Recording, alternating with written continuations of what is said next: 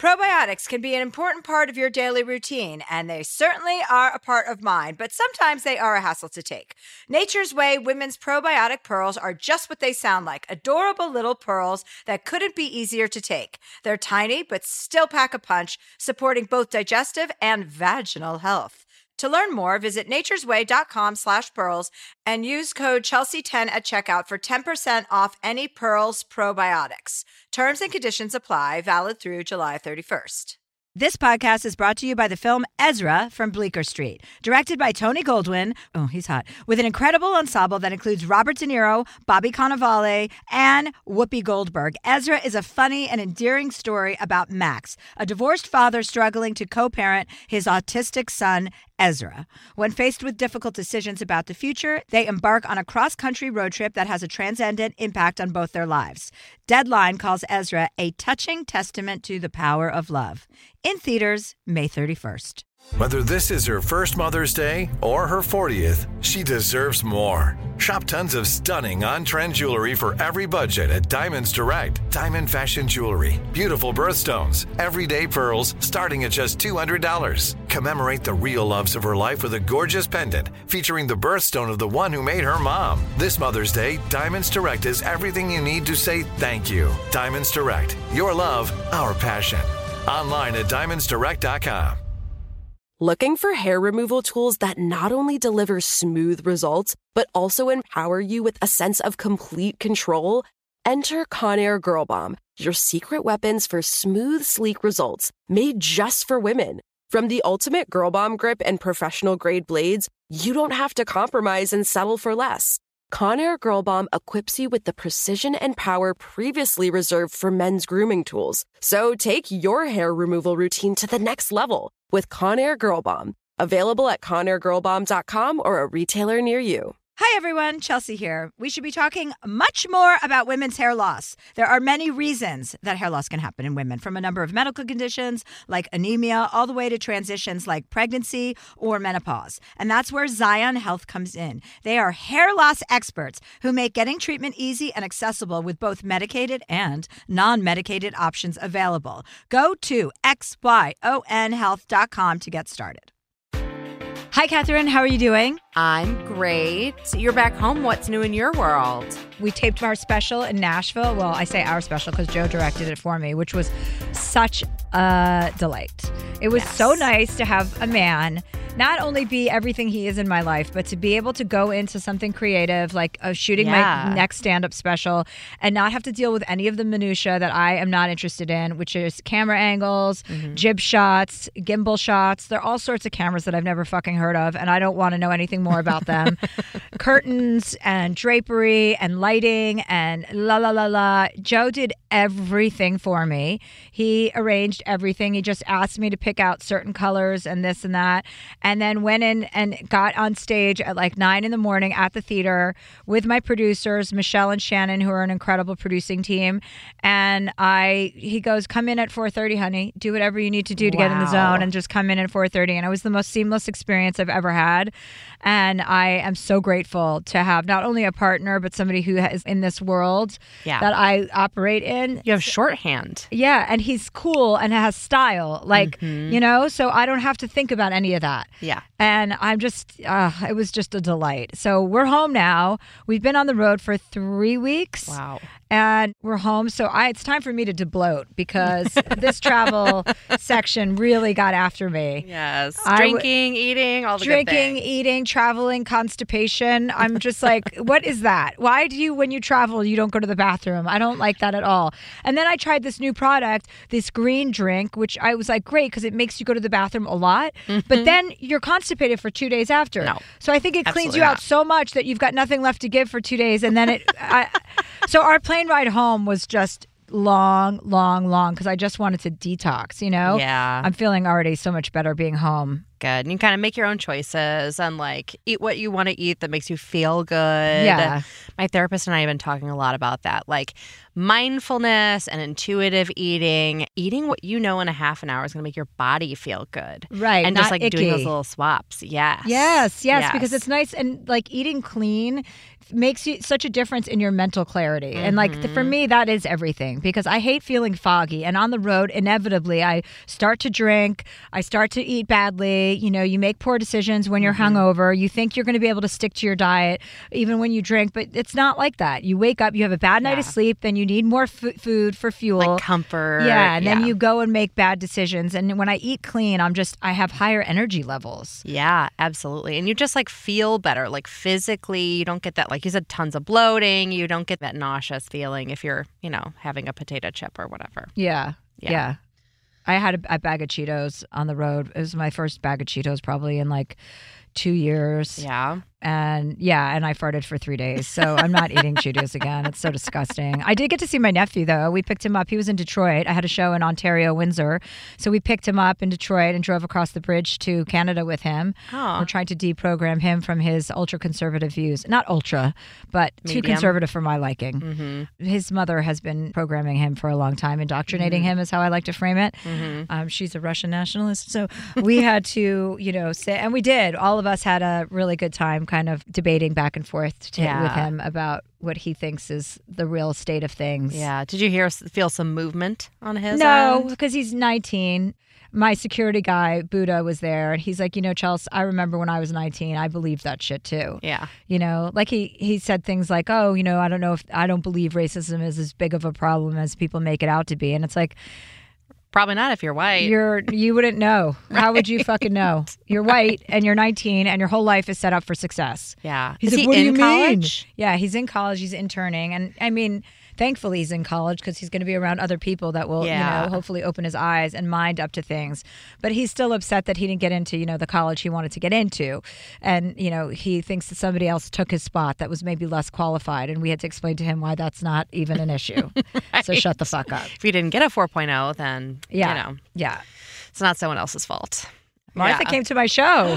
That's yeah, Martha Stewart came to my show in God, it's so hard to remember where I just was. Port Chester? Yes, good memory. Yes, she and her crew came. That was That's fun. lovely. And Joe came on stage with us, so it was good to see Martha out and about. Good. Can you believe she's 80 years old? I cannot. She's like still very beautiful. I know. Radiant, even. Yes, yes, radiant. That's what I said. I said luminous. She really to Joe. is. Joe's like, because we looked it up at lunch after Joe met her outside. Mm-hmm. Joe's like, how old is that woman? I mean, she seems young. And I was like, yeah, I know. I go, I think she's probably late 70s. And then I looked it up and she's 80. yeah. Yeah, people are getting older. People are getting older. It's and happening. one of my great grandmothers said, you never truly mature until you hit 80. Really? So maybe well, she's mature now. Well, what about who people who don't hit 80? I mean, what's their I don't story? know. You never get to mature. I definitely don't feel fully mature.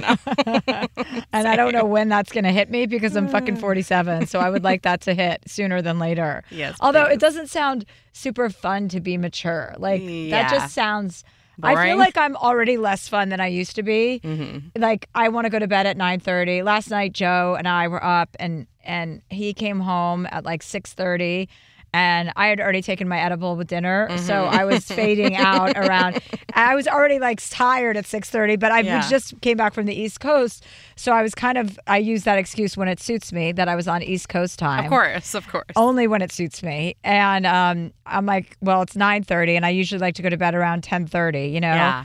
but I was fading out, and he's like, "Do you want to go out and get a juice somewhere?" And I just looked at him like, "No, Like, I out of don't the wanna house? fucking leave the house." I'm not. I don't want to go anywhere. I fell asleep on the sofa. We watched one episode of The Staircase Uh huh. to get him up to speed. The fictionalized version. I was version. say, yeah, the the scripted one. The scripted version, not fictionalized, because they actually say because I was toggling back and forth between the staircase, Oh. the HBO Max one, and then go to Netflix to see like, oh, Yeah. is that girlfriend of his, the documentarian in the staircase, Right, the right. documentary? But then I was like, no, idiot, you're high. Shoot, no documentarian puts themselves in the documentary, Unless you're Michael when- Moore. especially when they're fucking the person that is starring in the documentary. So. That didn't make any sense. But I, that show is so disturbing, and that guy is so guilty. I mean, It's just truly. so ridiculous. And then the sex scenes, like that sex scene of him eating her ass in the kitchen. I heard about this. I haven't seen it Oh, yet. I've seen the documentary, but I haven't seen. well, it's obviously one. not in the documentary, but it is because that they took a little license with that eating her ass in the kitchen, and it's like. First of all, who's ready to get their ass eaten in the middle of the afternoon? No, Like, I mean, you need to prep for that. And then there was another really gross sex scene between Toni Collette and Colin Firth. I mean, Colin Firth really pulls it off because he plays a very, he is disturbing, you know, Yeah. and creepy. And like, yeah, I mean, he's so good. Yeah. he's so good. yeah, yeah, he's a really, yeah, he's a really good actor. Because even when they interview him behind the scenes for the staircase, you're like, oh, you're actually sexy in real life. You've Mm-hmm. Yeah. made yourself kind of unsexy. Not kind Yeah. of. But what I still don't understand is Mm-hmm. If my father, like if my mother was found at the bottom of the stairwell Right. by my father, Yeah. even if it was my birth father, I would not be on his side. No. I, there is no chance that I would believe any of that horse shit. No. So the fact that four of his children are so fucked up that they believe that their father is innocent when everything is pointing to the fact that he is not yeah. makes me irate. Big spoiler alert. I don't even know if I should say this to you, but what happened in his past? Yeah. I mean, especially after you find that out, it's like, wait a minute. Well, who cares Those about a kids spoiler alert? Because already- either you saw the show or you didn't. And Yeah. I want to say, there's a scene in the movie or one of the things where they say, "Oh, you, there is no such thing as a serial staircase killer." Right? Well, I think we found one. I'm like, there is now. Yeah. There- this is one. Like, it's not two accidents. yeah. It's just not. Right. And then the other ex wife from the past who's all, Mm-hmm. you know, out of sorts. I'm just like, she's a hot mess too and has been brainwashed Yeah. or brain injured, you know? Uh, yeah. Good point. So, anyway, that's been keeping us busy for a while. But I think we're going to move on to Atlanta now because I'm behind in Atlanta and I want to catch up with that because I hear that's a really good show. Yeah. We watched the first couple seasons of that and really enjoyed it. But then it's taken kind of so long for new seasons to come out that we've sort of fallen off the wagon with that. But Yeah, we got to yeah. jump back on that train. Well, before we get to all the fun stuff, we'll take a quick break. Okay, sounds good. We'll be right back. This podcast is brought to you by the new film Ezra from Bleecker Street, directed by Tony Goldwyn and with an incredible ensemble cast that includes Robert De Niro, Bobby Cannavale, Whoopi Goldberg, Rose Byrne, Rainn Wilson, and Vera Farmiga. Along with newcomer William A. Fitzgerald, the film is an endearing and often funny story about Max, a divorced father and stand up comedian living with his father and struggling to co parent his autistic son, Ezra. When forced to confront difficult decisions about the future, Max and Ezra embark on a cross country road trip that has a transcendent impact on both their lives. Ezra is an endearing and often funny exploration of a family determined to find their way through life's complexities with humor, compassion, and heart. An official selection of Deadline calls the film a touching testament to the power of love. IndieWire says it's funny and moving, and according to Next Best Picture, Ezra approaches autism with heart and authenticity. Only in theaters nationwide, May 31st. Here's an important life tip. It is absolutely essential that you always know where to find a delicious sandwich at a moment's notice. Usually the answer is as easy as Jimmy John's. You know you're always getting some good sandwiches because they make them with fresh baked bread, premium quality meats, and hand sliced veggies. Like their Italian nightclub made with salami, capicola, ham, and provolone. Everybody loves that one. So if you're looking for the sandwich of sandwiches, order on the Jimmy John's app or online at jimmyjohns.com today. Tired of hair removal tools that just don't cut it? Conair Girl Bomb gives you smooth, flawless results while putting you firmly in control. From achieving that silky smooth skin to boosting your inner confidence, Conair Girl Bomb is all about helping you elevate your self care game. Whether it's creating a hype playlist, throwing yourself into a hobby, or scheduling some me time, self care is important to keeping you feeling confident and empowered. It's time to take your hair removal routine to the next level. You can trust Conair Girl Bomb to get the job done right. Conair Girl Bomb gives you the secret weapons for achieving powerful results with ease. Designed with women in mind, these tools boast the sassy Girl Bomb grip for unparalleled handling and precision, along with professional grade blades to deliver results that you used to only get from men's tools. No more compromising. So, to all you incredible women out there, treat yourself to a little Conair Girl Bomb magic. Don't settle for anything less than perfection. Elevate your grooming game with Conair Girl Bomb. Available now at ConairGirlBomb.com or a retailer near you. Probiotics can be a very important part of your daily routine. They certainly are part of mine, but sometimes uh, they're a hassle to take. So, Nature's Way Women's Probiotic Pearls are just what they sound like adorable little pearls that couldn't be easier to take. They're tiny, but still pack a punch, supporting both digestive and vaginal health.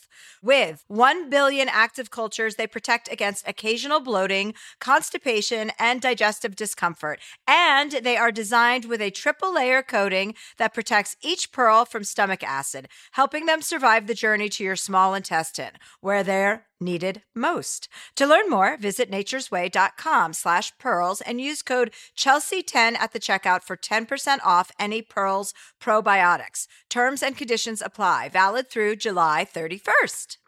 Good sleep should come naturally, and with the new Natural Hybrid mattress, it can. A collaboration between award winning mattress brand Leesa and home design icon West Elm, the Natural Hybrid is the culmination of the two companies' shared values premium materials, meticulous craftsmanship, and sustainable practices. Made with natural latex, responsibly sourced natural wool, and environmentally safe foams, the Natural Hybrid elevates your sleep sanctuary, indulges your senses, and supports a greener tomorrow. Plus, when you purchase the Natural Hybrid, you're also helping fuel Leesa's work with shelters and those in need. Since 2015, Lisa has donated more than 40,000 mattresses to ensure children and families have a safe place to sleep. Visit leesa.com forward slash Chelsea to learn more. That's L E E S A dot com forward slash Chelsea. Oh, our guest today is a, an advice columnist himself. You probably know him from his advocacy work on the It Gets Better campaign. He is a co writer of the upcoming film called Spoiler Alert, and he is the host of Savage Lovecast, which is in its 17th season. Please welcome Dan Savage. Hi, Dan. Hey, Chelsea. Hi, it's nice to see you again. The last time we saw each other was at a dinner party that we were filming for my Netflix show, right? Yeah, at your house. I made Jennifer Garner sad. That's what I remember about that dinner. Jennifer Garner, what was sad? Yeah, because she was talking about Republicans and reaching them. And I kind of felt that there was no reaching them. And I think I've been proven right over the last few years. There's oh, no yeah, yeah, yeah. I forgot about that conversation. Of course, we were talking about that then. It's funny that the conversation probably would be exactly the same at this point. yeah, we are trapped. I know. Terrible times we live in, right? Yes, yes, very terrible. Well, I'm very excited to have you on today because Dan Savage, for those of you who are not familiar with him, has been the premier advice giver uh, on his podcast, which is called Savage Lovecast, which is in its 17th season. So we have somebody who really, really has the skill set to answer questions, not unlike yours truly. Not, I'm sorry, not like yours truly. Definitely unlike yours truly. You know, when you look up advice in the dictionary, all it says is opinion about what could or should be done. The only qualification you need to give advice is somebody asked you for it. That's Ooh. it. That's exactly right. And you know what? My justification for even doing a podcast like this, Dan, is that I was giving unsolicited advice to people for so many years that I figure why not have people actually ask me questions so that it is warranted. Solicited advice is better than unsolicited advice, just like solicited dick pics are better than unsolicited dick pics. Thank you for saying that so I didn't have to. Now tell me, do people assume now, do people come up to you whenever they see you, recognize you, expecting to asking for advice in real life all the time? Yeah, it's happened in restaurants, it's happened in airports, it's happened at urinals where the person standing next to me recognizes me. Um, That's my favorite place for a fan interaction is right next to a urinal. Yeah, yeah, mine too. What's really weird is because uh, not as many people are familiar with my face, but people have been listening for a long time. Mm-hmm. And so it can startle someone to hear my voice come out of a person as opposed to their headphones or earbuds. And so that, you know, I'll be on the phone with somebody and somebody in line at Starbucks will turn around because they're shocked to hear me standing behind them talking. That's nice too, though, for people to recognize your voice, isn't it? Yeah, yeah, it, it is nice. I, I like it. It's you know, it's kind of uh, nice to not be recognized on sight all the time because I'm not on television a lot. Uh-huh. But it's still nice to know that there are lots of people out there listening to my podcast after all these years. Exactly, exactly. After 17 years, I mean, you were like the, one of the original people to have a podcast. Yeah, And I've been doing the podcast, Savage Lovecast, for 17 years and writing my dumb sex advice column, Savage Love, that the podcast grew out of for 30 years. Wow. Holy shit, really? yeah, since 1991. I have been at this a while. Oh my God. So what every week you have to turn something in on what day? What day is your delivery date? Friday. Fridays. And the, the, the, craziest part about writing a sex advice column for so long is I am now giving sex advice to the children of people I gave sex advice to 30 years ago before their children were born. So adults who didn't exist, whose parents I gave sex advice to, are now writing me for sex advice. And it kind of blows my mind. That's funny. So, how do you justify giving advice after all this time? Like, how do you keep your information flowing so that you know what's going on in the world and and and kind of like what what information do you consume, whether it be books or you know media? Like, how do you stay fresh so that you are actually giving the most sound advice? You know to to zoom out for a second and this is me to get a little airy fairy about my format and genre the the advice column the original one in print. Was advice columns really pioneered what then blogs and the internet made standard for writers? In an advice column you know going back 100 years going back to ann landers column for decades that i grew up reading readers wrote back and the, a columnist would print letters from people who disagreed with the columnist and engage in a debate that then didn't become kind of standard for journalists and writers until the internet came along. You know, it used to be if you were a writer at a newspaper, there might be a letter to the editor about you, but you didn't respond to it. You didn't engage with that critic. But in an advice column, you engage with your critics all the time. And so the people I learn most from, the people who keep me up to date and current, are my readers and my listeners who are always getting in my face about whatever it is I may have said, about what they agreed with, what they didn't agree with. And there's always been this back and forth. You know, when I started Savage Love, I called it a conversation I'm having in a bar with my friends about our sex lives when we're drunk. And originally the column was a joke. You know, I was a gay guy giving straight people sex advice 30 years ago. And I was going to treat straight people with the same contempt that straight advice columnists like Ann Landers had always treated gay people with. Uh, and I was going to do it for six months or a year, but then straight people who had never been treated with that particular kind of contempt before really liked it, thought it was really funny as opposed to really traumatizing, uh, and started sending me real questions. So it kind of accidentally became a real advice column and then a real advice podcast. And how would you rate yourself in applying your own advice to your own life? well, you know, more than once, uh, my husband has turned to me and quoted me back to me um, when I haven't been living up to my own uh, standards around being honest or using my words or being direct or being GGG or my most, uh, I think one of the pieces of advice I'm proudest of, fuck first which is you know before you go out to dinner fuck mm. don't wait till you get home from dinner because mm. you're going to be too full to fuck originally this is advice i came up with for valentine's day because on february 15th i would get all these letters from people who didn't get fucked on valentine's day who were worried about the state of their relationships and i would write them back and say so what happened on valentine's day and they went out to dinner and they had wine and coq au vin and chocolate mousse and more wine. And no one wants to get fucked with a gut full of coq au vin and chocolate mousse. fuck first, then go to dinner.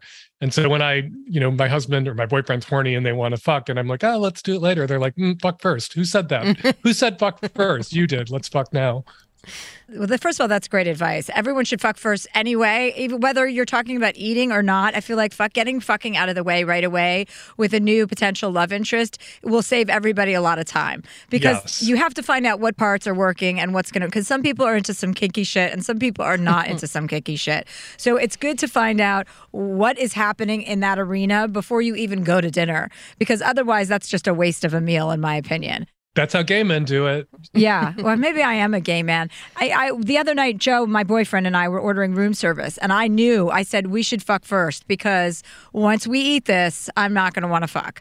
And I we had 30 minutes before room service came, and I was like, let's get this going. And I knew because I was like, we're in a hotel room, it's going to happen at some point, so let me get this out of the way. It was more of a formality. I don't make it sound very romantic because, it, quite frankly, it wasn't. I was just making sure that I would be able to relax after I ate my cheeseburger. Which is really important. Also, you know, primarily I give this advice to people about holy days of fucking obligation, like a day when you gotta get fucked or you're gonna be sad or think something's wrong. Your wedding day, fuck first. Don't wait till after the reception. Stand at the altar with cum running down your legs. That's how you do it. That's good advice too, because who knows what kind of shape you're going to be in at the end of your wedding. You're getting exhausted. exhausted. Yeah, and shit faced probably mm-hmm. most often. Yeah. Well, not everybody, but a lot of people do get shit faced. And I get those letters. I didn't, you know, we got married and we didn't have sex on our wedding day. So sad. Well, yeah, you should have had sex on your wedding day that morning before the wedding. Catherine, what, what's your view on being too full to fuck? I totally agree. I mean, you can actually, while you were saying fuck first, I was like looking over here at my engineer, who I'm also married to. And fucking, she's fucking the Being like, engineer. yeah, absolutely. You have to fuck before you go to dinner. but to the wedding day thing, my brother and his wife fell asleep counting money on their wedding day and never had sex. That's, that's, pretty hot, though. I know, isn't that great? That's like a good reason to not have the sex. second best thing. Yes, yes. But no, totally agree. Fuck first. Yeah, I feel like that's a good rule of thumb to live by, especially if you're an adult. If you're a young adult and you're experimenting with sex for the first time, don't listen to what I'm saying. But if you're over 30 and you've had sex with a lot of people, just I would say just get it out of the way as soon as possible. Yeah. For more reasons than one. And then, you know, if you fuck before you go out and then you catch a group and you get home, want to fuck again, great. Yeah, hot. There you go. And then that's Yeah. hot. And then you're over yes. Then you're over delivering. And you don't feel this sense of tension or, you know, because, oh my God, we have to fuck when we get home. You already Right. fucked. And so you won't be tense about it. And then if you want to fuck when you get home, awesome, Yahtzee. Let, let me ask you another question. Do you feel like, since you are such a good advice giver and you're known for that, well, it's your career, do you feel like when you take your personal life into account that it matches and is commensurate to the advice that you dole out? Like you have imposter syndrome. Absolutely. Advice is easy to give and hard to follow. I get in trouble sometimes because I'm slow to tell people to break up or get a divorce, uh, that I'm happy to get under the hood and tinker. And I think, you know, I've been with my husband for 30 years as well. And I think that being in such a long, long, long ass term relationship, there have definitely been times when I thought I should leave, we should get a divorce. And then I didn't, in part because it's such a hassle to break up, to separate everything, to get a divorce. And so I hesitated. And then, you know, when we got to the other side of the crisis or we figured it out or worked it out, I was glad that we hadn't. But there's definitely been a few times in my relationship where I was like, Dan Savage would tell you, Dan Savage, right now to get a divorce. And I I didn't. know. I because I sometimes find myself going like, "Oh wait, I wouldn't agree with this at all. What the way I'm behaving right now, I would advise somebody against that." Oh yeah, and in all fairness to my husband, there have been times when I thought Dan Savage would definitely tell your husband right now, Dan Savage, to get divorce your ass too. Mm. So And what books do you have you read that you would like to share that have had the most impact on you? Advice or self help or, you know, whatever in that arena, genre. I really think um, Esther Perel's books, uh, Mating in Captivity and State of Affairs, uh, a book about sex in a long term relationship, desire in a long term relationship. Those are the best two books I think anybody can read about sex and relationships. She's a couples counselor, a TED talker. She's a podcaster herself, absolutely genius, Esther Perel.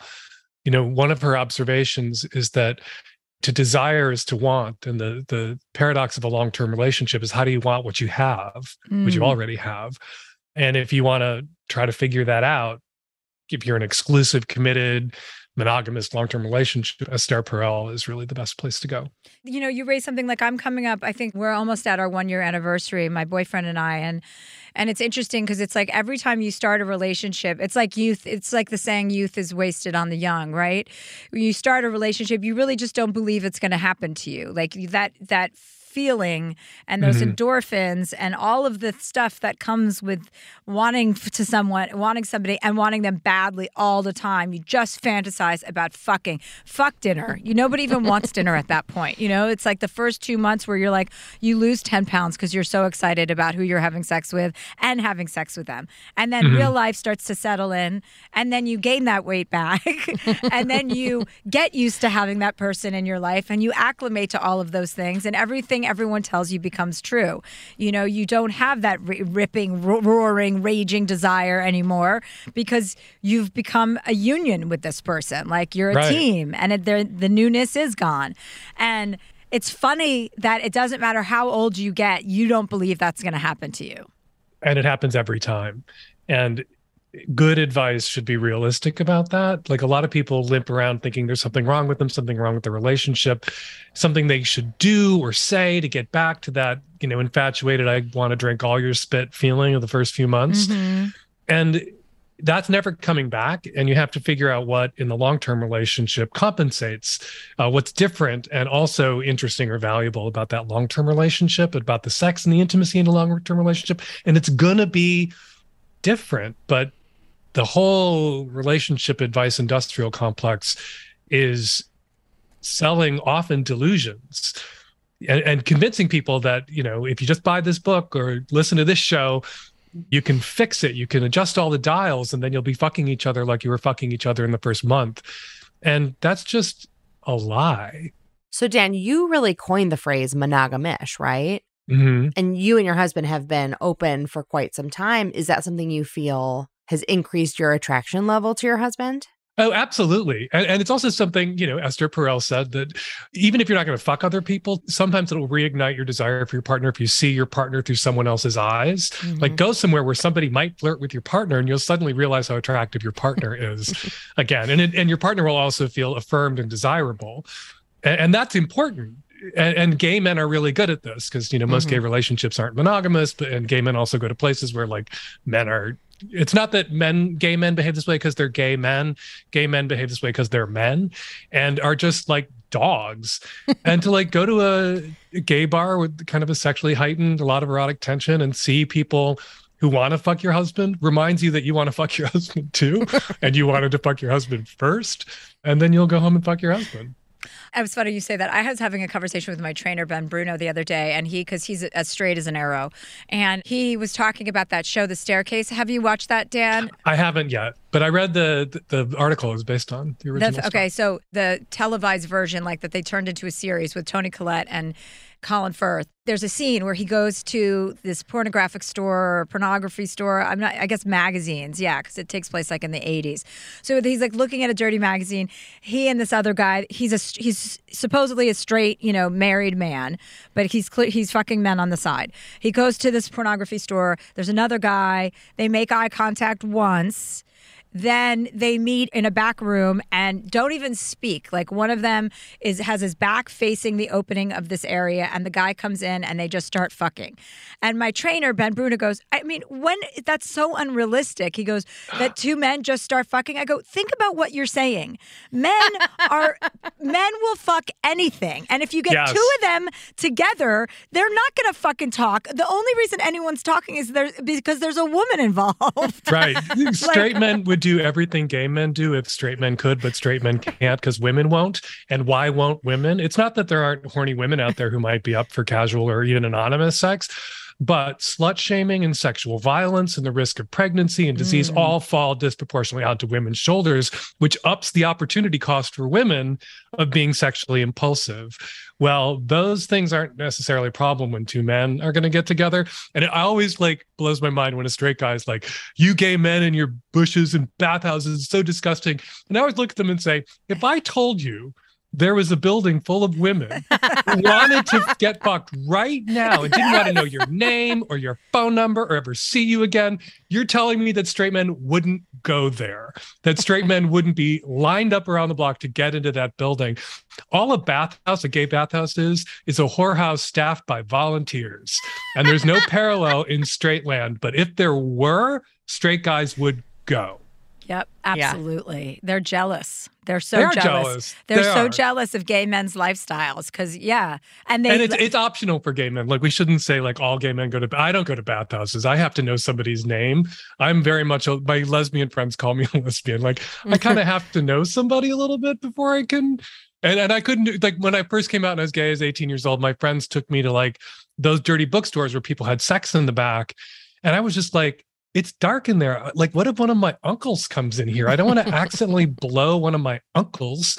who could be closeted and gay for all I know. So I, I was very squeamish, and thank God, thank God, because Because your I uncle was in- there. Your uncle. no, because I came out in 1981, and so if I'd been like, "Yay, Oh. bathhouses," I'd probably be dead. Oh, yeah. Good point. Okay. There you go.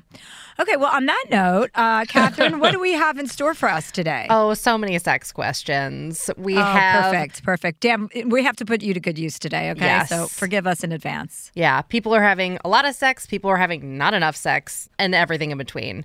But we'll take a quick break and we'll be back with Dan Savage and Chelsea. Okay. Dan and I are just going to head over to a bathhouse and we'll be right back. This podcast is brought to you by the new film Ezra from Bleecker Street, directed by Tony Goldwyn and with an incredible ensemble cast that includes Robert De Niro, Bobby Cannavale, Whoopi Goldberg, Rose Byrne, Rainn Wilson, and Vera Farmiga. Along with newcomer William A. Fitzgerald, the film is an endearing and often funny story about Max, a divorced father and stand up comedian living with his father and struggling to co parent his autistic son, Ezra. When forced to confront difficult decisions about the future, Max and Ezra embark on a cross country road trip that has a transcendent impact on both their lives. Ezra is an endearing and often funny exploration of a family determined to find their way through life's complexities with humor, compassion, and heart. An official selection of Deadline calls the film a touching testament to the power of love. IndieWire says it's funny and moving, and according to Next Best Picture, Ezra approaches autism with heart and authenticity. Only in theaters nationwide, May 31st. Here's an important life tip. It is absolutely essential that you always know where to find a delicious sandwich at a moment's notice. Usually the answer is as easy as Jimmy John's. You know you're always getting some good sandwiches because they make them with fresh baked bread, premium quality meats, and hand sliced veggies. Like their Italian nightclub made with salami, capicolo, ham, and provolone. Everybody loves that one. So if you're looking for the sandwich of sandwiches, order on the Jimmy John's app or online at jimmyjohns.com today. Tired of hair removal tools that just don't cut it? Conair Girl Bomb gives you smooth, flawless results while putting you firmly in control. From achieving that silky smooth skin to boosting your inner confidence, Conair Girl Bomb is all about helping you elevate your self care game. Whether it's creating a hype playlist, throwing yourself into a hobby, or scheduling some me time, self care is important to keeping you feeling confident and empowered. It's time to take your hair removal routine to the next level. You can trust Conair Girl Bomb to get the job done right. Conair Girl Bomb gives you the secret weapons for achieving powerful results with ease. Designed with women in mind, these tools boast the sassy Girl Bomb grip for unparalleled handling and precision, along with professional grade blades to deliver results that you used to only get from men's tools. No more compromising. So, to all you incredible women out there, treat yourself to a little Conair Girl Bomb magic. Don't settle for anything less than perfection. Elevate your grooming game with Conair Girl Bomb. Available now at ConairGirlBomb.com or a retailer near you. Probiotics can be a very important part of your daily routine. They certainly are part of mine, but sometimes uh, they're a hassle to take. So, Nature's Way women's probiotic pearls are just what they sound like adorable little pearls that couldn't be easier to take. They're tiny, but still pack a punch, supporting both digestive and vaginal health. With 1 billion active cultures, they protect against occasional bloating, constipation, and digestive discomfort. And they are designed with a triple layer coating that protects each pearl from stomach acid, helping them survive the journey to your small intestine, where they're needed most. To learn more, visit naturesway.com slash pearls and use code Chelsea10 at the checkout for 10% off any Pearls probiotics. Terms and conditions apply. Valid through July 31st. Good sleep should come naturally, and with the new Natural Hybrid mattress, it can. A collaboration between award winning mattress brand Leesa and home design icon West Elm, the Natural Hybrid is the culmination of the two companies' shared values premium materials, meticulous craftsmanship, and sustainable practices. Made with natural latex, responsibly sourced natural wool, and environmentally safe foams, the Natural Hybrid elevates your sleep sanctuary, indulges your senses and supports a greener tomorrow. Plus, when you purchase the natural hybrid, you're also helping fuel Leesa's work with shelters and those in need. Since 2015, Lisa has donated more than 40,000 mattresses to ensure children and families have a safe place to sleep. Visit leesa.com forward slash Chelsea to learn more. That's L E E S A dot com forward slash Chelsea. And we are back. That was satisfying.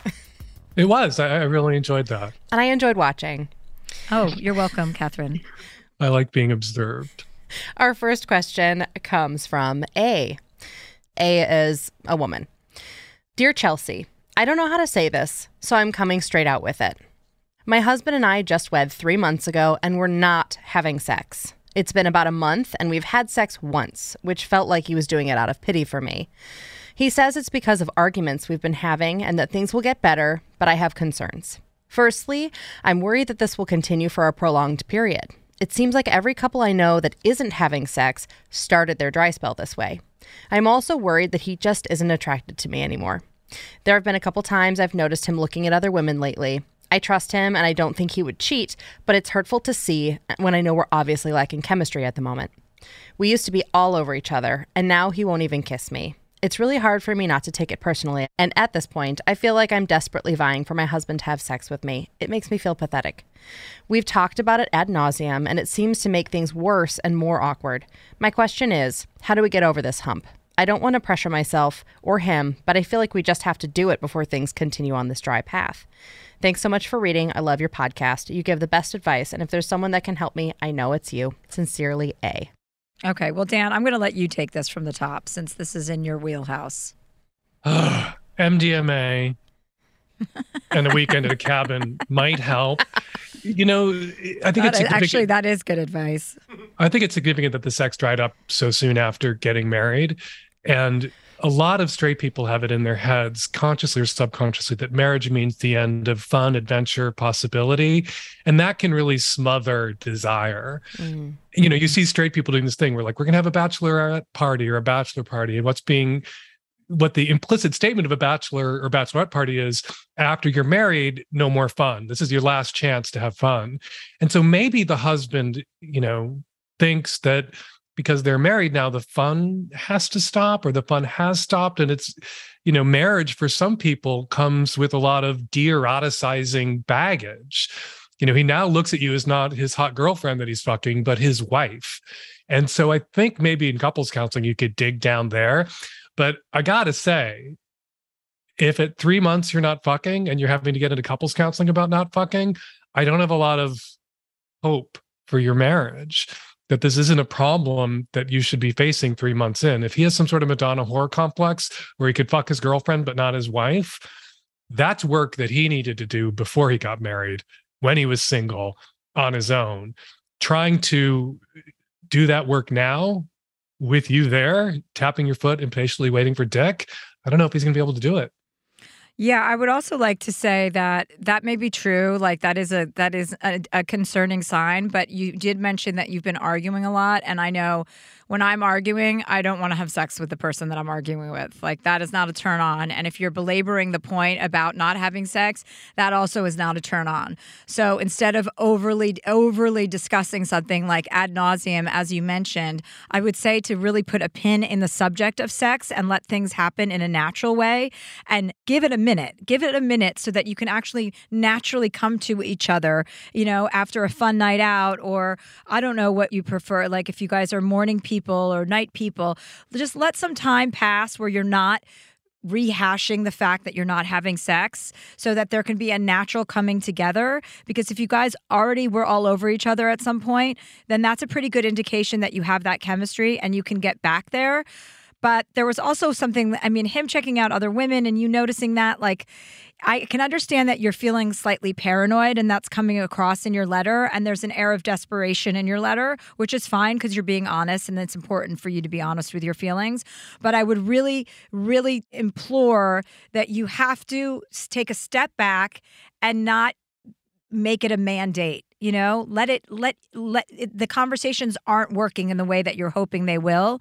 It's been this amount of time and you guys aren't being sexually active. So what you're doing your approach isn't working right now. So you should do the opposite you know and take a couple steps back like i said and wait until there's an opportune moment that makes sense that isn't you like saying hey i want to seduce you you know in this way it's just it, like a coming together and there can be physical touching in between that time you know like hand holding and stuff like that does have an impact on people and their closeness. You know, some people are touchy feely and some people aren't. So you know that better than than I would about you and your partner. But like let those things develop and don't put so much pressure on the situation because as soon as you over discuss and argue about a subject like that, it's very hard for somebody who doesn't have a reasonable explanation as to what they're feeling to perform.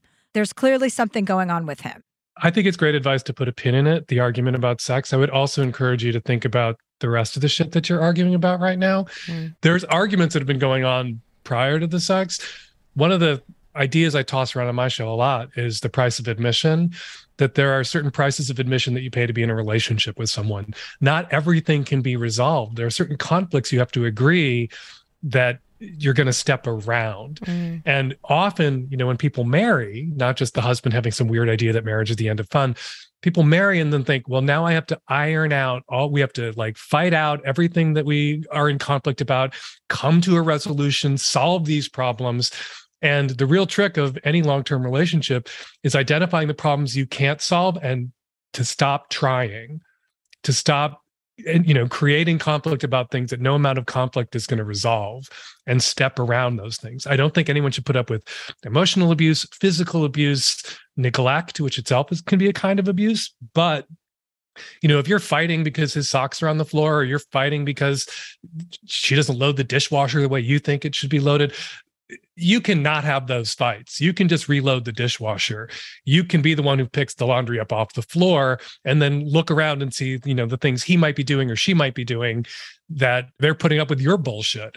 And so much of the conflict I see in LTRs among my friends, among my listeners and callers is people having fights about things they could just go, you know what?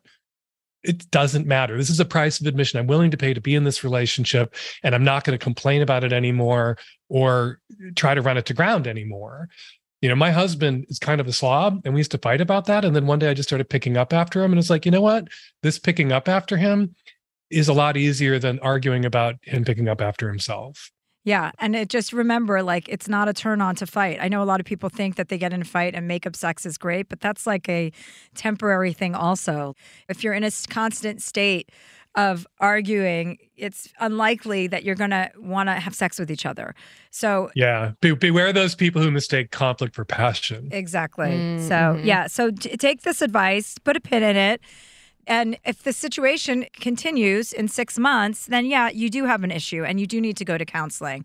But I would say right now to take the pressure off yourself and take the pressure off of him and try to just enjoy each other right now.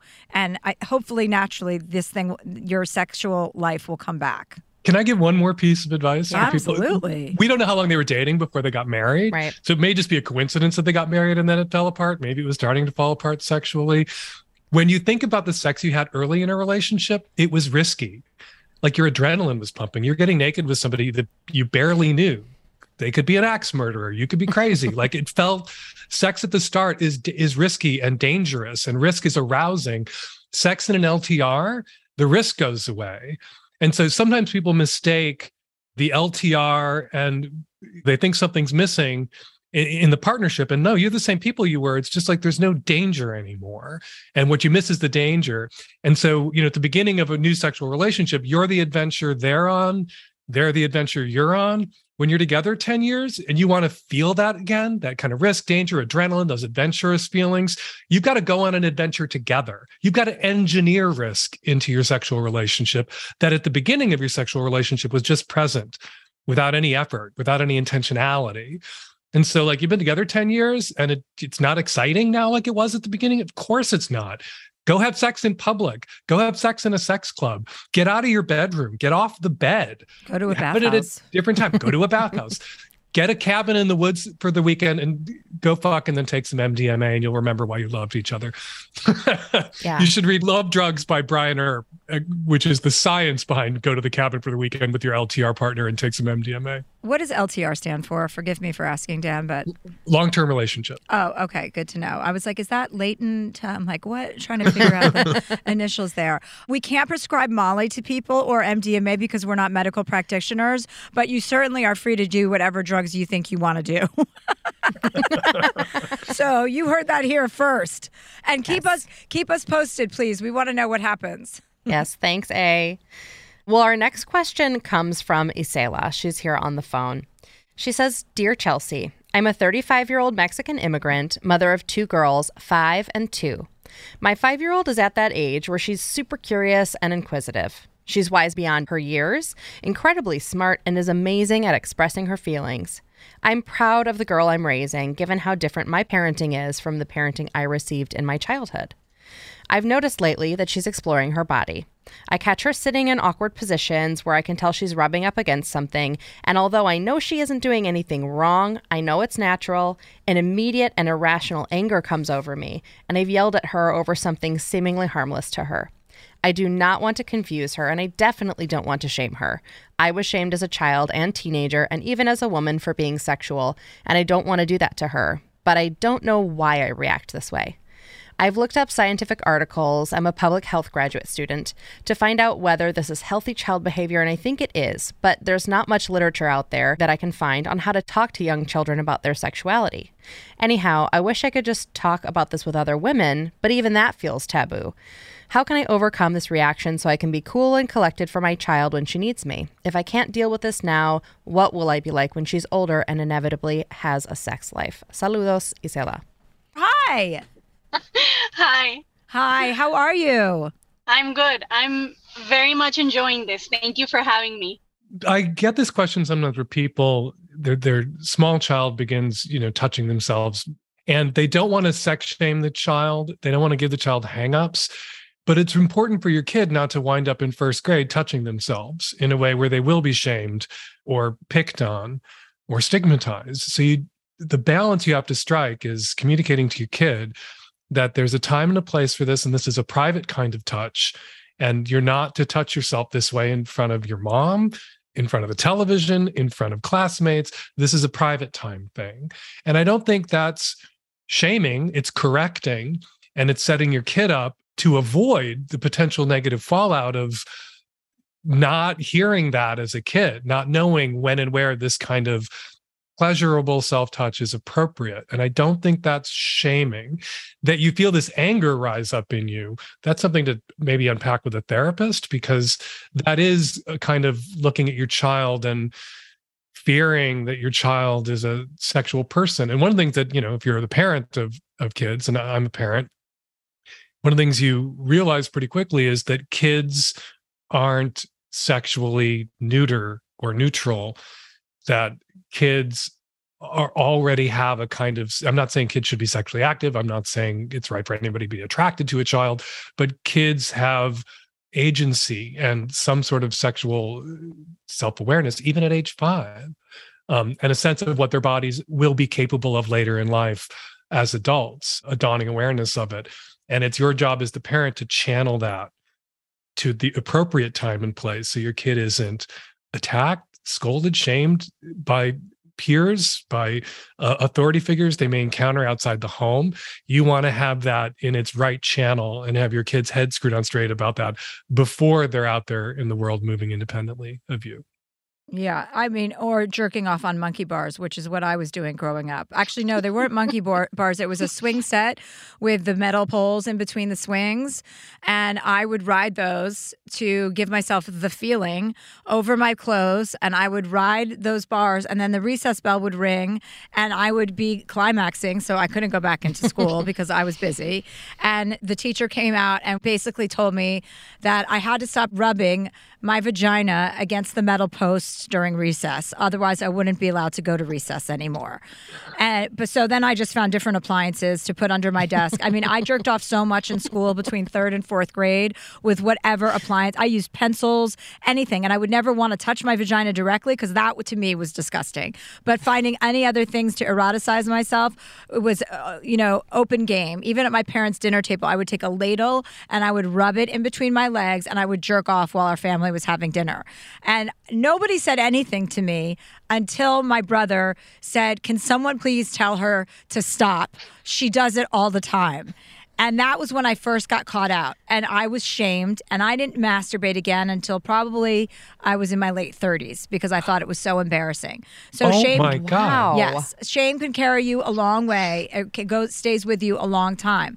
But Isela, the reason why you're having the reaction you're having is because your parents, you were shamed, or whoever shamed you for doing that when you were younger is why. It's pretty much that simple we perpetuate those things. Whatever you were shamed about, you feel shame about. And then seeing your daughter, that's coming out of wanting to protect her, you know?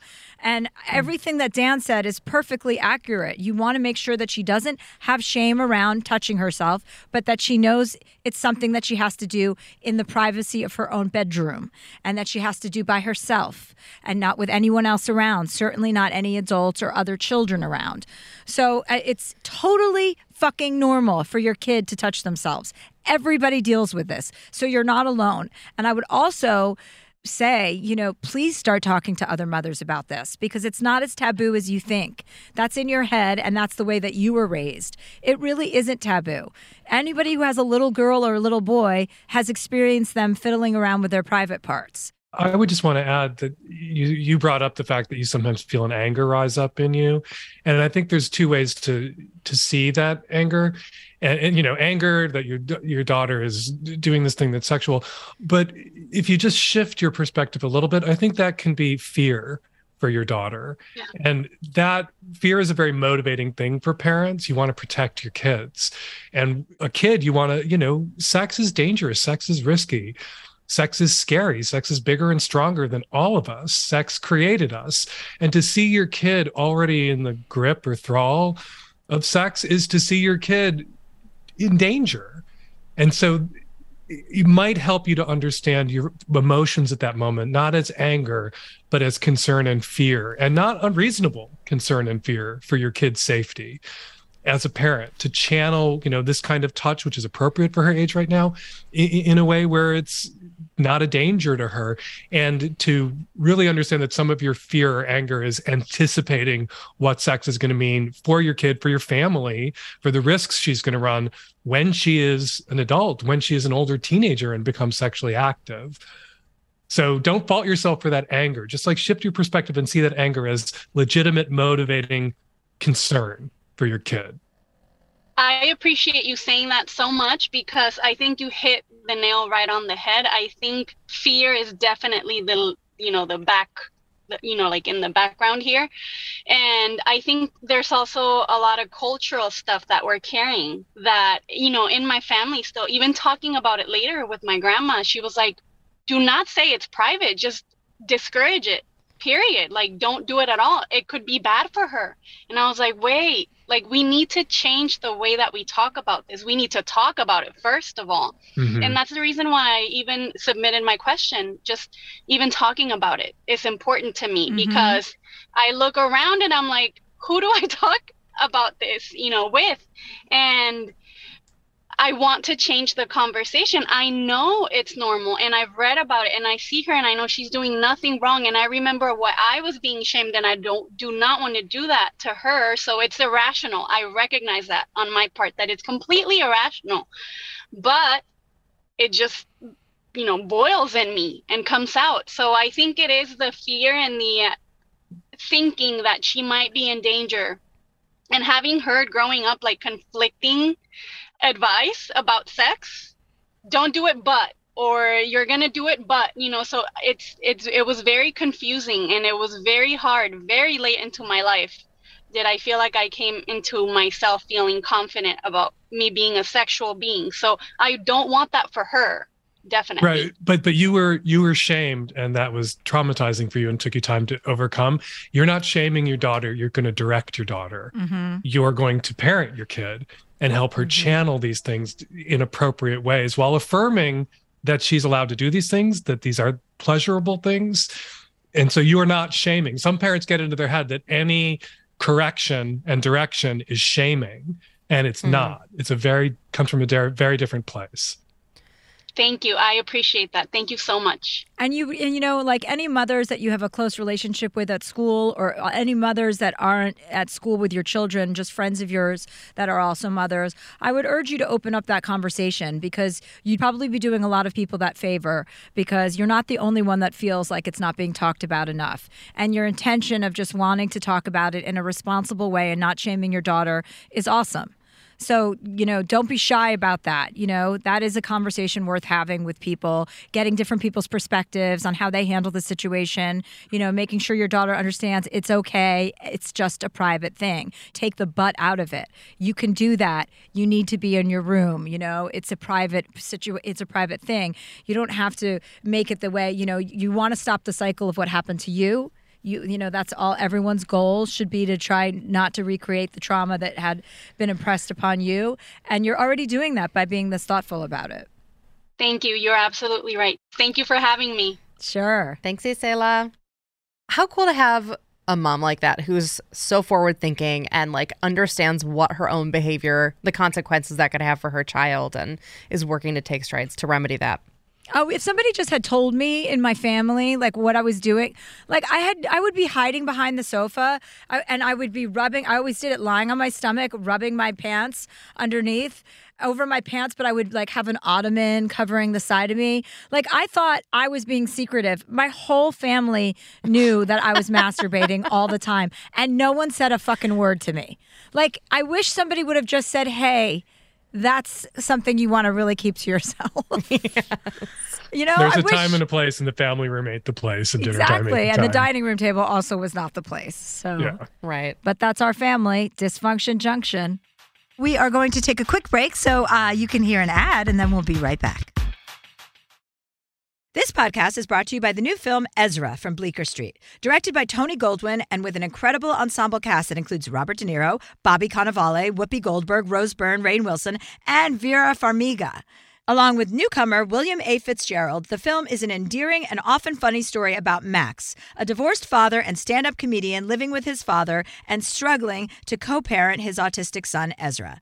When forced to confront difficult decisions about the future, Max and Ezra embark on a cross country road trip that has a transcendent impact on both their lives.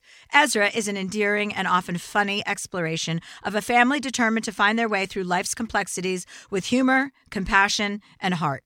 An official selection of Deadline calls the film a touching testament to the power of love. IndieWire says it's funny and moving, and according to Next Best Picture, Ezra approaches autism with heart and authenticity. Only in theaters nationwide, May 31st. Here's an important life tip. It is absolutely essential that you always know where to find a delicious sandwich at a moment's notice. Usually the answer is as easy as Jimmy John's. You know you're always getting some good sandwiches because they make them with fresh baked bread, premium quality meats, and hand sliced veggies. Like their Italian nightclub made with salami, capicola, ham, and provolone. Everybody loves that one. So if you're looking for the sandwich of sandwiches, order on the Jimmy John's app or online at jimmyjohns.com today. Tired of hair removal tools that just don't cut it? Conair Girl Bomb gives you smooth, flawless results while putting you firmly in control. From achieving that silky smooth skin to boosting your inner confidence, Conair Girl Bomb is all about helping you elevate your self care game. Whether it's creating a hype playlist, throwing yourself into a hobby, or scheduling some me time, self care is important to keeping you feeling confident and empowered. It's time to take your hair removal routine to the next level. You can trust Conair Girl Bomb to get the job done right. Conair Girl Bomb gives you the secret weapons for achieving powerful results with ease. Designed with women in mind, these tools boast the sassy Girl Bomb grip for unparalleled handling and precision, along with professional grade blades to deliver results that you used to only get from men's tools. No more compromising. So, to all you incredible women out there, treat yourself to a little Conair Girl Bomb magic. Don't settle for anything less than perfection. Elevate your grooming game with Conair Girl Bomb. Available now at ConairGirlBomb.com or a retailer near you. Probiotics can be a very important part of your daily routine. They certainly are part of mine, but sometimes uh, they're a hassle to take. So, Nature's Way women's probiotic pearls are just what they sound like adorable little pearls that couldn't be easier to take. They're tiny, but still pack a punch, supporting both digestive and vaginal health. With 1 billion active cultures, they protect against occasional bloating, constipation, and digestive discomfort. And they are designed with a triple layer coating that protects each pearl from stomach acid, helping them survive the journey to your small intestine, where they're needed most. To learn more, visit naturesway.com slash pearls and use code Chelsea10 at the checkout for 10% off any Pearls probiotics. Terms and conditions apply. Valid through July 31st. Good sleep should come naturally, and with the new Natural Hybrid mattress, it can. A collaboration between award winning mattress brand Leesa and home design icon West Elm, the Natural Hybrid is the culmination of the two companies' shared values premium materials, meticulous craftsmanship, and sustainable practices. Made with natural latex, responsibly sourced natural wool, and environmentally safe foams, the Natural Hybrid elevates your sleep sanctuary, indulges your senses, and supports a greener tomorrow. Plus, when you purchase the Natural Hybrid, you're also helping fuel Leesa's work with shelters and those in need. Since 2015, Lisa has donated more than 40,000 mattresses to ensure children and families have a safe place to sleep. Visit leesa.com forward slash Chelsea to learn more. That's L E E S A dot com forward slash Chelsea. Well, our next call is from Stephen. Stephen says Dear Chelsea, I said I'd give celibacy a go when I was 22 for four years to prove a point. Why? Yeah, what point? I did not fit into the gay lifestyle whatsoever and struggled to fit in with that community based on my relationship and marriage goals. Unfortunately, that started a shift in my life that continued for more than the original 4 years as planned, and as each as each year has gone by, I've become more and more afraid to get back on the horse, so to speak. Now it's been 12 years. Oh my gosh. I've had the odd hookup here and there every year or so, enough that I can count on two hands. But I'm petrified of men and have no clue how to date or what a normal relationship is or normal interactions with men. The pandemic is also of no help. I've moved in with my godmother, which has made my sexless life even less sexy. Given that you're someone who spent quite a few years with your legs in the air, I'm very jealous, really. Do you have any advice for me? Am I single forever, which may also be okay? Stephen and he is here with us. Oh, good. Stephen, let's see you. Where are you, Stephen? How are you? Hi. Hi, Stephen. We have our special guest, Dan Savage, is here today. Oh, wow. That is special. Yeah, he's a gay man, so you're in luck. I'm well aware who he is. Good. I've had my legs in there a few times myself. well, thanks for having me. And nice to meet you all. It's nice to meet you too. Yeah. Okay, so it's been a while, huh? It has. And uh and yeah, 14 13, 12 to 14 years I'm still trying to figure out the math. It's between that somewhere. So, how old were you when you took your four year break when you decided to opt out? Uh, I was uh 20, Okay. 20, 21.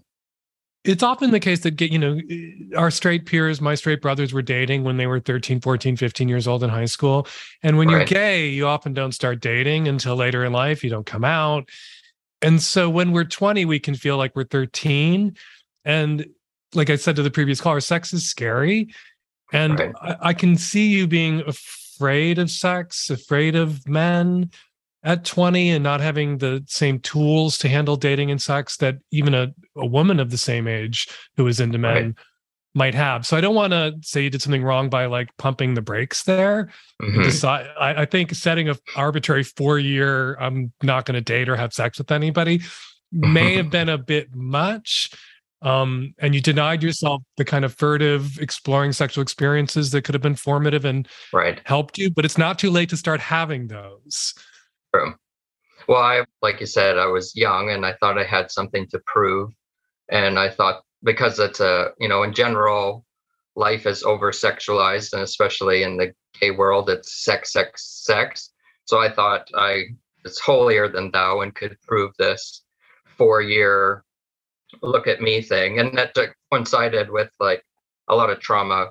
So I was kind of hiding that. And this would be an easy way to not have to indulge in sex uh, to prove this four year thing. And then it just kept going on and on. And as the years go on, it just seems less and less attainable. Stephen, can I ask you a quick question? You but you did have sex before you took this little hiatus, right? I did, yes. Or this big hiatus. Yeah, from the ages of 18 to you know 2021. Okay. And did you have a lot of sex in those years? Not a lot. I had a, a health scare when I was 20, 21 that the medical industry didn't treat me very well and that caused a lot of mm. trauma and I was already a hypochondriac.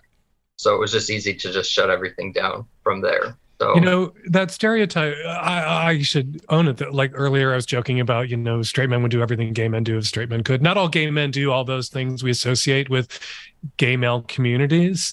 Right. Sometimes when someone says the gay world is all sex, sex, sex, well, that's the corner of the gay world that gets a lot of press and a lot of jokes but it also gets a lot of attention. If that's all you're seeing that's possible for you in Gayland, I would say that's the only place maybe you're looking and you can turn your face away from that. Some people are like, but if I put I want a date or I want a monogamous relationship on my Grindr profile or whatever, I don't get as many responses. Well, you don't get mm-hmm. responses mm-hmm. from guys who wouldn't want to date you.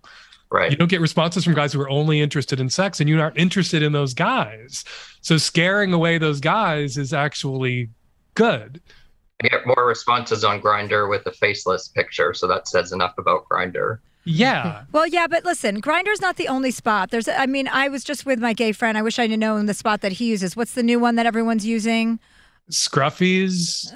There's there's bunches. I don't know. There's so many. I mean, there's myriad gay sites for you to be on, and you should use right. your picture. You should actually put it all right. out there so that you are getting honest feedback and you're not tricking anybody, or that you you know you're setting yourself up for failure so that they come and see you on a date and and realize they were had a different expectations. But regardless of all of that, like you did this it sounds now out of it was born out of a traumatizing event that you had so you're letting that right. event kind of dictate the rest of your life and now it's panic mode yes and you can't let and mm-hmm. for that reason alone you have to get out there if you put your actual face out there which i think is smart put your actual not trauma. You don't want to make somebody feel like, okay, I can't date this guy because I'm gonna have to take on all of their emotional burdens. All drama. But be honest about your lack of experience. I often hear from gay men who are like, I'm really inexperienced and I'm afraid none of these guys are going to want to date me because I'm so inexperienced. There are other inexperienced gay guys out there who may have taken a hiatus from dating or may just right. not have ever jumped in just the way you never jumped in or you jumped out, who mm-hmm. are looking at your profile and going, well, he's an attractive guy. He's got great hair. Like he wouldn't be interested in me because I'm so inexperienced lead with your inexperience. Mm. I'm nervous right. and I'm inexperienced. And, you know, I didn't, my 20s weren't like most gay men's 20s. And you think that's going to turn some gay men off? Okay, it might. Good. You don't want to be with those gay guys. That's going right. to attract other gay guys. You have to filter those gay guys because you don't want to wind up with somebody who's hoping to take advantage of your inexperience. Hmm. Right. But there are gay guys out there who are similarly inexperienced. Exactly. And you guys who will feel safe opening up to you about that because you opened up to them first right? Because it all kind of boils down to intimacy factor in general. If I if I've never dated or had a relationship, uh, another question is, do I just start having the sex part? I can't imagine like dating someone for the first time and having this sex thing in the back of my head. So if I should just like go out and just get it done and then look for dating from there. there. There's always when you talk about millions and millions of people, there's going to be hundreds of thousands of exceptions.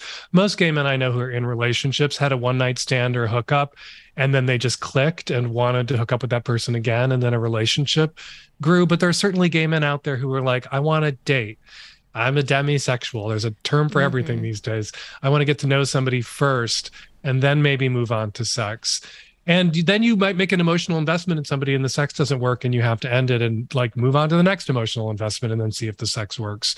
But it's worth it I think you it's worth it for you to be honest. Listen, you don't want to traumatize yourself again, right? I think it's worth for, for you to be honest on your pages, get on the, all those pages and say, I'm looking to have make a connection with somebody. I'm not looking to go. In this case, it would be not fuck first, Dan. I would say, you know, I'm looking to make a connection with someone. I'm looking to take it slow. I understand that that's not why everybody's here, but that's what I'm looking for, and I would respect that in return or you know somebody to be in the same position as I am. Because like Dan said you're going to find like-minded people that also have little experience with sex or don't have much recent experience with sex. And take it slow so that you can have a, a nice experience for your first time re-entering the scene and entering someone or getting entered. I don't know what your bag is. You probably don't even know if you're a top or a bottom. Yeah. yet since it's been so long. But whatever it is that's regard you know regardless of that you just respect yourself and taking the time and being honest and upfront with everyone so that there is no demand or expectation from them and that they know where you're coming from and that you've laid it all out there. And then something will naturally develop with one of these people. You will be attracted to one of these people and they will eventually one of these people will be attracted to you. You know it's not going to happen like lightning maybe right out of the gate mm. but it's going to happen. And you owe it to yourself to put yourself back out there because you don't want to let this experience that you had so many years ago define you Right. Yeah, that's true. And Stephen, are you in any kind of therapy right now? Um, uh, not at the moment, but I was, and that's uh, something that I should get into again. Yeah. I had uh, it's called EMDR, which is uh, for anyone who has trauma, trauma in their past or PTSD. It's, uh, it was extremely beneficial. So that is That's something great. I should obviously do again. You say you live with your godmother? Yes, I've had to downsize my life a little bit. That's fine. Is your godmother supportive? Are you able to be out? And Oh, uh, yeah, very much so. Uh, okay, she would great. be thrilled. Same with my real mother, and uh, everyone would be. Everyone in my life would be absolutely thrilled to see me not alone. Well, I'm, I'm glad you have that kind of support. I think that's Yeah. really Yes. important. that's What you Yes. need to what you need to disinhibit about is you think no one would want to date me for this reason. My Mhm. experience, you know, I haven't been in a relationship before. There are people out there who will want to date you for exactly that reason, or who won't Right. care. Who want Right. to date you for other reasons, and those won't seem relevant. So Mhm. stop disqualifying yourself, which is what you're doing right now. No one will want to date me. I'm not going to put myself out there. I'm so inexperienced. You're disqualifying yourself. Don't put yourself out there. Be really honest, and s- people will come along who are interested in you. And and sometimes, you know, paradoxically, for exactly the reason you thought no one would want to date you, Mhm. someone else who's as equally inexperienced is going to be okay. We share this, and I don't have to be stressed out about it. I don't have to worry about when I'm going to tell him I have no experience because because he Mhm. just told me he has none, and we can just be really honest with each other about that, and then move on to see if we're compatible in all the other ways that matter. Right. Well, Stephen, let us know how it goes. yeah let's keep in touch with us okay stephen and let us know like when you start getting out there and you know I will for sure. yeah Get those legs up. I'll let you know when uh, more than just life is fucking me. okay great i Yeah. love it Thanks, Stephen. thank you stephen bye bye Okay, bye. Well, now we know that Stephen's a bottom, i think i'm which is a fine thing to be. okay so what do we have on deck catherine All right. So our next email comes from B. B is a 28 year old female, and her boyfriend is a 29 year old male. She says, Dear Chelsea, I've been dating my boyfriend for about five months now, and he really is the best guy I've ever been with in regards to the way he treats me and the things we both enjoy doing together. The problem is that my ex boyfriend from a few years ago gave me genital herpes without my informed consent, which really made me depressed for years. My current boyfriend isn't educated enough on it and is freaked out by it. We've only had penetrative sex less than a handful of times, and each time has been pretty awkward because he can't stay hard or finish because he's in his head. Oh. He always makes sure I finish, but I miss the connection that's formed when you have sex with someone you love, and it just makes me feel like shit, even though he says he loves me. How do I bring this up to him without it sounding like I'm coercing him into having sex with me? B. how long did she say they were together Five months. five months and they've only had sex a handful of times Mm-hmm. Well, okay, first of all, one in three people have herpes. It's, it's very, very common. And you can only spread herpes when you have an outbreak, which you'll know that you have, you know? And there, sure, there are times where people don't know they're having an outbreak, but as a woman, it's pretty obvious when you're having an outbreak. And just like a man, their penis, uh, it shows up on their penis. There's like a bump and a redness. So I've dated a guy who's had herpes, and as long as you're forthcoming about it, if the person can't get past it, then like I don't know what to tell you. Like they have to get past it. I got past it. It was not an issue for me. I was like, thanks for telling me. You know, I get it. And that's all you can do is give him your honesty. So I don't know what to say to that. I mean, I don't know how you can co- coerce him into staying hard or feeling more attracted if he if he's paranoid about catching herpes, other than giving him the education and and make and you know looking it up for him and reading to him exactly when there the times are that he can catch that from you, because you can easily be in a relationship with somebody who has herpes and not catch it from them you can be in a relationship with someone who has herpes and not know it because most people who have herpes aren't even aware mm, that they have true. herpes. And unlike people who have herpes and don't know it, I would say to the caller, you can take steps to protect your partner. So you can take valacyclovir, which is an antiretroviral medication, which can make you less infectious and make outbreaks less common. Is that Valtrex? Yeah, I think so. Valacyclovir. Yeah, yeah, I think so. That's what you, its yeah. full name. Mm-hmm. And, and so, you know, if I was talking to your boyfriend, what I would tell him was, okay, worst case scenario, you contract herpes. You're not going to die. Most people who have herpes have one outbreak and then never as severe an outbreak, sometimes never again another outbreak. Mm. And your odds of getting herpes, if you guys are taking simple precautions, are very low. And so I would say to the caller's boyfriend, like, you have to decide is the risk of herpes worth being with this person?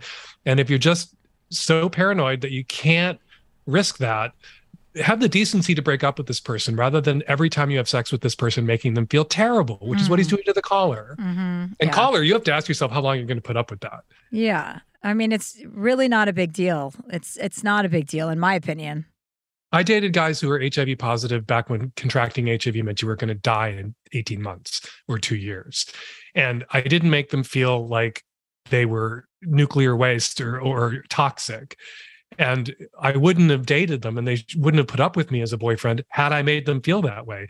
I had to relax and accept what the risk I was running being in that relationship. And that's what your boyfriend has to do. Accept the risk and relax and be with you or fuck off.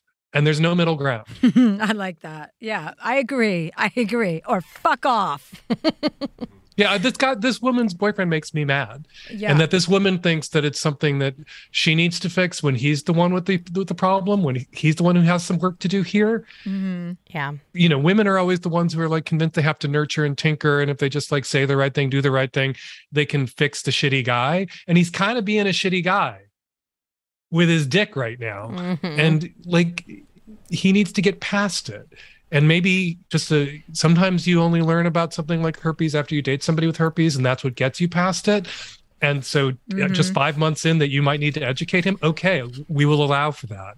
But if he can't be educated or refuses to be educated can't calm down can't relax can't love you show him the door. Amen. Wow. Well that was easy. Our last question comes from brad. He says dear chelsea my name's Brad, and I'm 35 years old, happily married to my husband of five years, together for 13 years. My sister lives in Texas with her three sons, along with the rest of my family. They're 11, 8, and 6.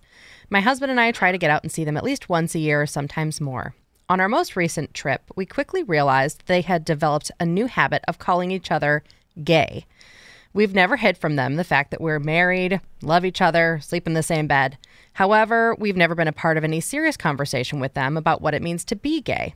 So my first thought was okay, shit, they heard someone say gay in a derogatory way and are now using it like we all did back in the 90s. I think I know how to go about that conversation. Then I realized that they were actually using the term, quote, correctly, meaning you are acting gay, which broke, broke my heart. My husband and I were so shocked and had no idea what to say to them. My relationship with my sister is on the fragile side. We got into a major fight after I yelled at her kids. Point taken, it's not my place. But now I find myself in this situation. Her boys did this on several occasions in front of her, my mom, and my dad. No one said anything. So I started saying, Guys, please stop saying that. You know it upsets me, and I've told you this before. I thought maybe that would trigger a reaction from my sister or mom or dad for that matter, but still, no one said anything. So, of course, the boys completely ignored me. My dad, their grandpa, is also gay.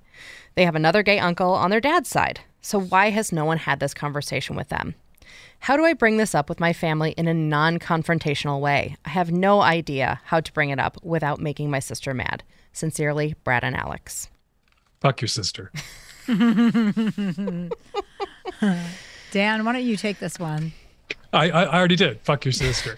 Make her mad. Have a confrontation. Scream and yell. Blow the fuck up. That you're prioritizing your sister's feelings. Correct your kids when they insult you in, in front of your sister. Defend yourself. Defend your husband. Defend your dad, and talk to them. And don't be inhibited by your sister's homophobic bullshit.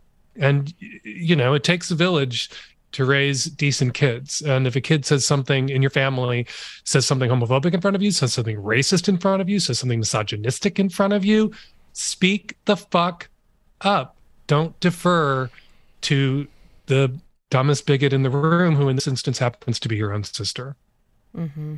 Yeah, she probably thinks their behavior is innocuous, but like, wh- where has she been for the last five years? Like, that behavior should be nipped in the bud the minute a child is saying anything like that. Should be nipped in the bud, especially if you have family members that are gay. Like, it's so Lots of them. disrespectful to have to be there and and hear that. But I would lay it out. You know, I I wouldn't. I mean, I don't think there's a lot of results that come from a major blowout all the time. So I would lay it out in an email and just say, just so you know, like this has been my life experience and how deeply offensive it is to not only hear your children talk like that when you have gay family members, but to also not say anything to them and leave me to correct them. What an onus that is. How can you do that? You yelled at me for trying to parent them once, yet you want to be absolved of any parenting. How do you think it makes me feel to come over and have little children making fun of a lifestyle? Like they're not going to grow up in this world and get away with that behavior. Mm-hmm. So there's a lot of points you can make in that email, but I think it should just come from a place of hurt and asking her, like, where's the line? When are you going to say something to them? It's been established that that's an inappropriate use of language. Calling somebody gay or telling somebody that they're acting gay is is not cool anymore. And your fear as the uncle, like worst case scenario, is that you won't get to see your nephews or your sister for a while if you stand up for yourself. Is that the worst case scenario here? That you don't have to hang out with your homophobic sister and her right now homophobic children who will one day hopefully apologize to you? That is not a bad outcome if they can't treat you with kindness, decency, and respect, you and your husband. So stick up for yourself and don't be inhibited by the fear of the worst case scenario coming to pass that you don't have to you don't have to see these people for a while. Yeah. How would you have that conversation with the kids if he is going to broach the subject with his nephews? Easily. I mean, sitting down with them and explaining, hey, I'm a gay man. Your grandfather's a gay man. It's very disrespectful to hear you talking about that in terms that, A, you don't even really understand yet. These are little mm-hmm. children. Mm-hmm. So the conversation with the child would be easier than with the adult because she's going to be Right. defensive about her parenting. Mm-hmm. And she might think that you can't tell kids they shouldn't use gay in that way because then you're going to have to have a conversation about gay sex. And if a kid is using gay in that way, well, then you might have to have a conversation about that acknowledges the existence of gay sex, just as you probably had a conversation with those same kids acknowledging the existence of straight sex. Because the kids age have already asked their parents where babies come from. Mm-hmm. And if they're old enough to be told that, they're old enough to know that gay people have sex for all the same reasons straight people do, except once or twice when straight people try to get pregnant. You know, sex is mostly for pleasure. And some people are sexually attracted to members of their same sex for the same reasons. Some people are attracted to members of the opposite sex. Right. And you can definitely have that conversation with a child who's using gay mm-hmm. as an insult. I've found my nieces and nephews at that age, they're such parrots and they're just parroting the behavior that they see. When my nieces or nephews have said something that to me is troubling, that feels borderline, and I have expressed to them like, you know what, it's actually it's actually better to do things this way. It's actually better to be more accepting. It's it's cooler to be this way. They flip flop real fast, and they just because they're hearing a different perspective, and suddenly they're like, "Oh wait, it's cool to be friends with that person. Oh wait, it's it's better to not use that type of language. Oh, I would never do that." They flip flop real real fast. So, well, Brad and Alex, best of luck, and let us know how that conversation goes. Yeah, good luck with that. Yeah, we'll take a quick break and be right back. This podcast is brought to you by the new film Ezra from Bleecker Street, directed by Tony Goldwyn and with an incredible ensemble cast that includes Robert De Niro, Bobby Cannavale, Whoopi Goldberg, Rose Byrne, Rainn Wilson, and Vera Farmiga. Along with newcomer William A. Fitzgerald, the film is an endearing and often funny story about Max, a divorced father and stand up comedian living with his father and struggling to co parent his autistic son, Ezra. When forced to confront difficult decisions about the future, Max and Ezra embark on a cross country road trip that has a transcendent impact on both their lives. Ezra is an endearing and often funny exploration of a family determined to find their way through life's complexities with humor, compassion, and heart. An official selection of Deadline calls the film a touching testament to the power of love. IndieWire says it's funny and moving, and according to Next Best Picture, Ezra approaches autism with heart and authenticity. Only in theaters nationwide May 31st. Here's an important life tip. It is absolutely essential that you always know where to find a delicious sandwich at a moment's notice. Usually the answer is as easy as Jimmy John's. You know you're always getting some good sandwiches because they make them with fresh baked bread, premium quality meats, and hand sliced veggies. Like their Italian nightclub made with salami, capicola, ham, and provolone. Everybody loves that one. So if you're looking for the sandwich of sandwiches, order on the Jimmy John's app or online at jimmyjohns.com today. Tired of hair removal tools that just don't cut it? Conair Girl Bomb gives you smooth, flawless results while putting you firmly in control. From achieving that silky smooth skin to boosting your inner confidence, Conair Girl Bomb is all about helping you elevate your self care game. Whether it's creating a hype playlist, throwing yourself into a hobby, or scheduling some me time, self care is important to keeping you feeling confident and empowered. It's time to take your hair removal routine to the next level you can trust Conair Girl Bomb to get the job done right. Conair Girl Bomb gives you the secret weapons for achieving powerful results with ease. Designed with women in mind, these tools boast the sassy Girl Bomb grip for unparalleled handling and precision, along with professional grade blades to deliver results that you used to only get from men's tools. No more compromising. So, to all you incredible women out there, treat yourself to a little Conair Girl Bomb magic. Don't settle for anything less than perfection. Elevate your grooming game with Conair Girl Bomb. Available now at ConairGirlBomb.com or a retailer near you. Probiotics can be a very important part of your daily routine. They certainly are part of mine, but sometimes uh, they're a hassle to take. So, Nature's Way women's probiotic pearls are just what they sound like adorable little pearls that couldn't be easier to take. They're tiny, but still pack a punch, supporting both digestive and vaginal health. With 1 billion active cultures, they protect against occasional bloating, constipation, and digestive discomfort. And they are designed with a triple layer coating that protects each pearl from stomach acid, helping them survive the journey to your small intestine, where they're needed most. To learn more, visit naturesway.com slash pearls and use code Chelsea10 at the checkout for 10% off any Pearls probiotics. Terms and conditions apply. Valid through July 31st. We all know how important it is to get a good night's sleep. I know that if I don't sleep for eight hours a night, I am not as sharp. From memory foam mattresses that hug in all the right places to hybrids that keep you cool all night long. Leesa's mattresses offer exceptional comfort and support at every price point. Leesa's Sapira Hybrid has been named Wirecutter's best hybrid mattress five years running, and collectively, their mattresses have over 20,000 five star reviews. Delivery is free, returns are easy, and you have 100 nights to try out your mattress in the comfort of your home. Don't spend another night dreaming of better sleep. For a limited time, save up to $700 off select mattresses plus two free pillows. Go to leesa.com forward slash Chelsea for an additional $50 off mattresses and select goods. L E E S A dot com forward slash Chelsea. Okay, Dan and I just are taking a quick bottom break and top break, and I'm the bottom, he's the top, and now we're back. and now we're a sandwich. Excellent. Well, Dan, I hear you have some advice you'd like to get from Chelsea. Oh, I thought you were going to say advice he'd like to give to Chelsea. Yeah, and usually people will come on and ask for advice for themselves from Chelsea. But your producer let me know that there are a few questions sometimes that have you stumped, and you wanted to bring one of your stumpers on to ask Chelsea about that question. The question today comes from Experienced. She says, Hi, Dan. I'm a 41 year old bisexual female living in the rural Pacific Northwest. I'm somewhat recently divorced and getting back into the dating scene. I keep running into this problem over and over where I match with someone, things are going fantastic, conversations flowing, and inevitably the talk turns to sexual compatibility. I'm an experienced woman, and I'm proud of all the fun I've had in my life. I've played safe and feel very fulfilled. If someone asked me what's my number and I had to slap a number on it, I'd say 80s or 90s, maybe more. And every time I'm talking or texting or on a date with someone, one of three things happens. Either they drop off the face of the planet, and that's fine, I'm not everybody's cup of tea.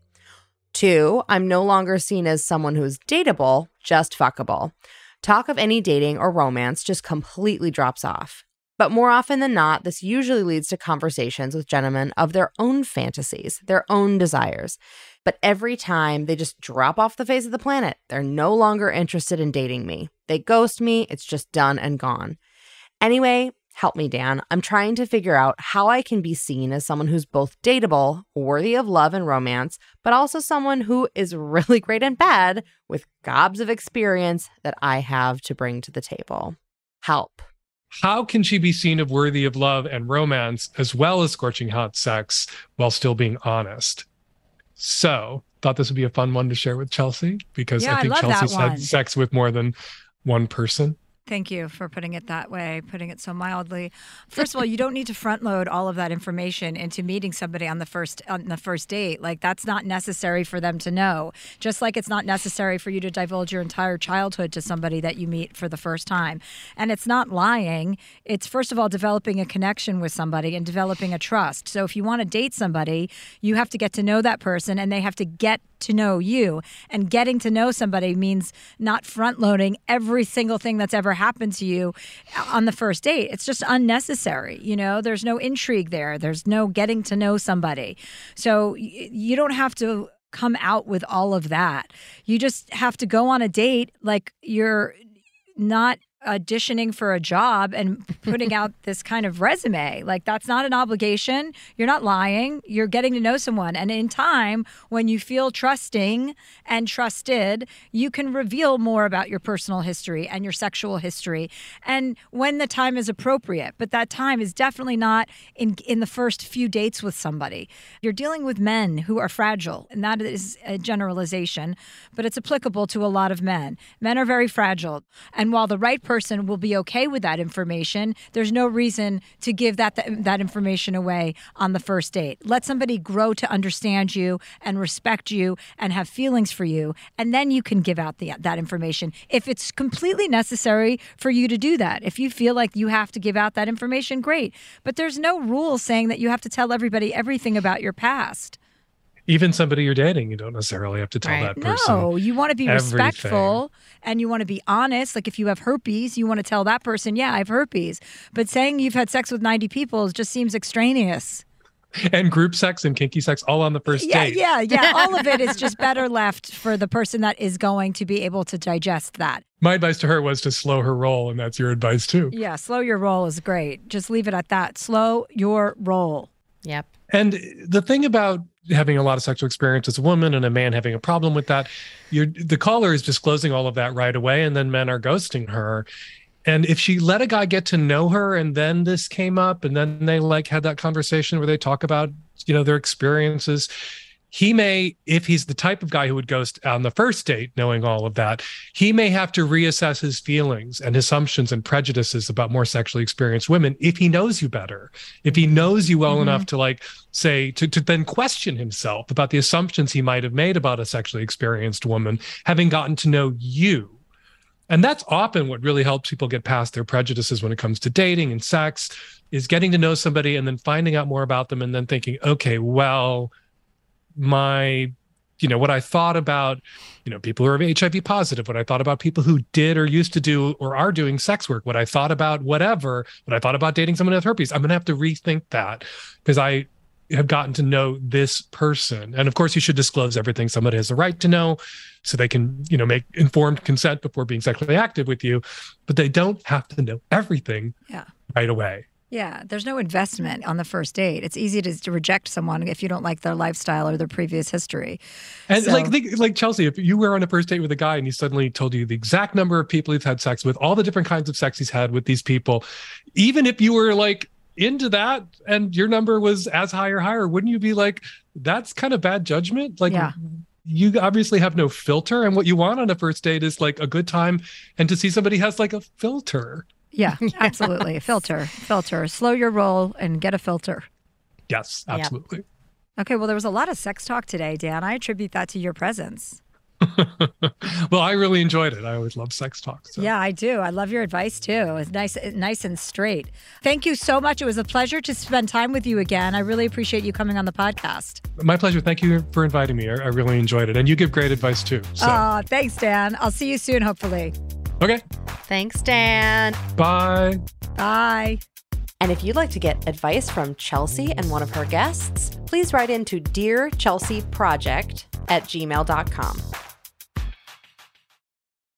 This show is sponsored by BetterHelp. It's a simple truth. No matter who you are, mental health challenges can affect you, and how you manage them can make all the difference. That's why everyone should have access to mental health support that meets them where they are and helps them get through.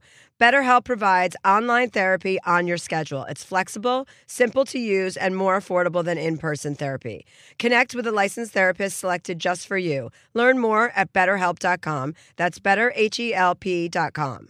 Here's an important life tip. It is absolutely essential that you always know where to find a delicious sandwich at a moment's notice. Usually the answer is as easy as Jimmy John's. You know you're always getting some good sandwiches because they make them with fresh baked bread, premium quality meats, and hand sliced veggies. Like their Italian nightclub made with salami, capicola, ham, and provolone. Everybody loves that one. So if you're looking for the sandwich of sandwiches, order on the Jimmy John's app or online at jimmyjohns.com today.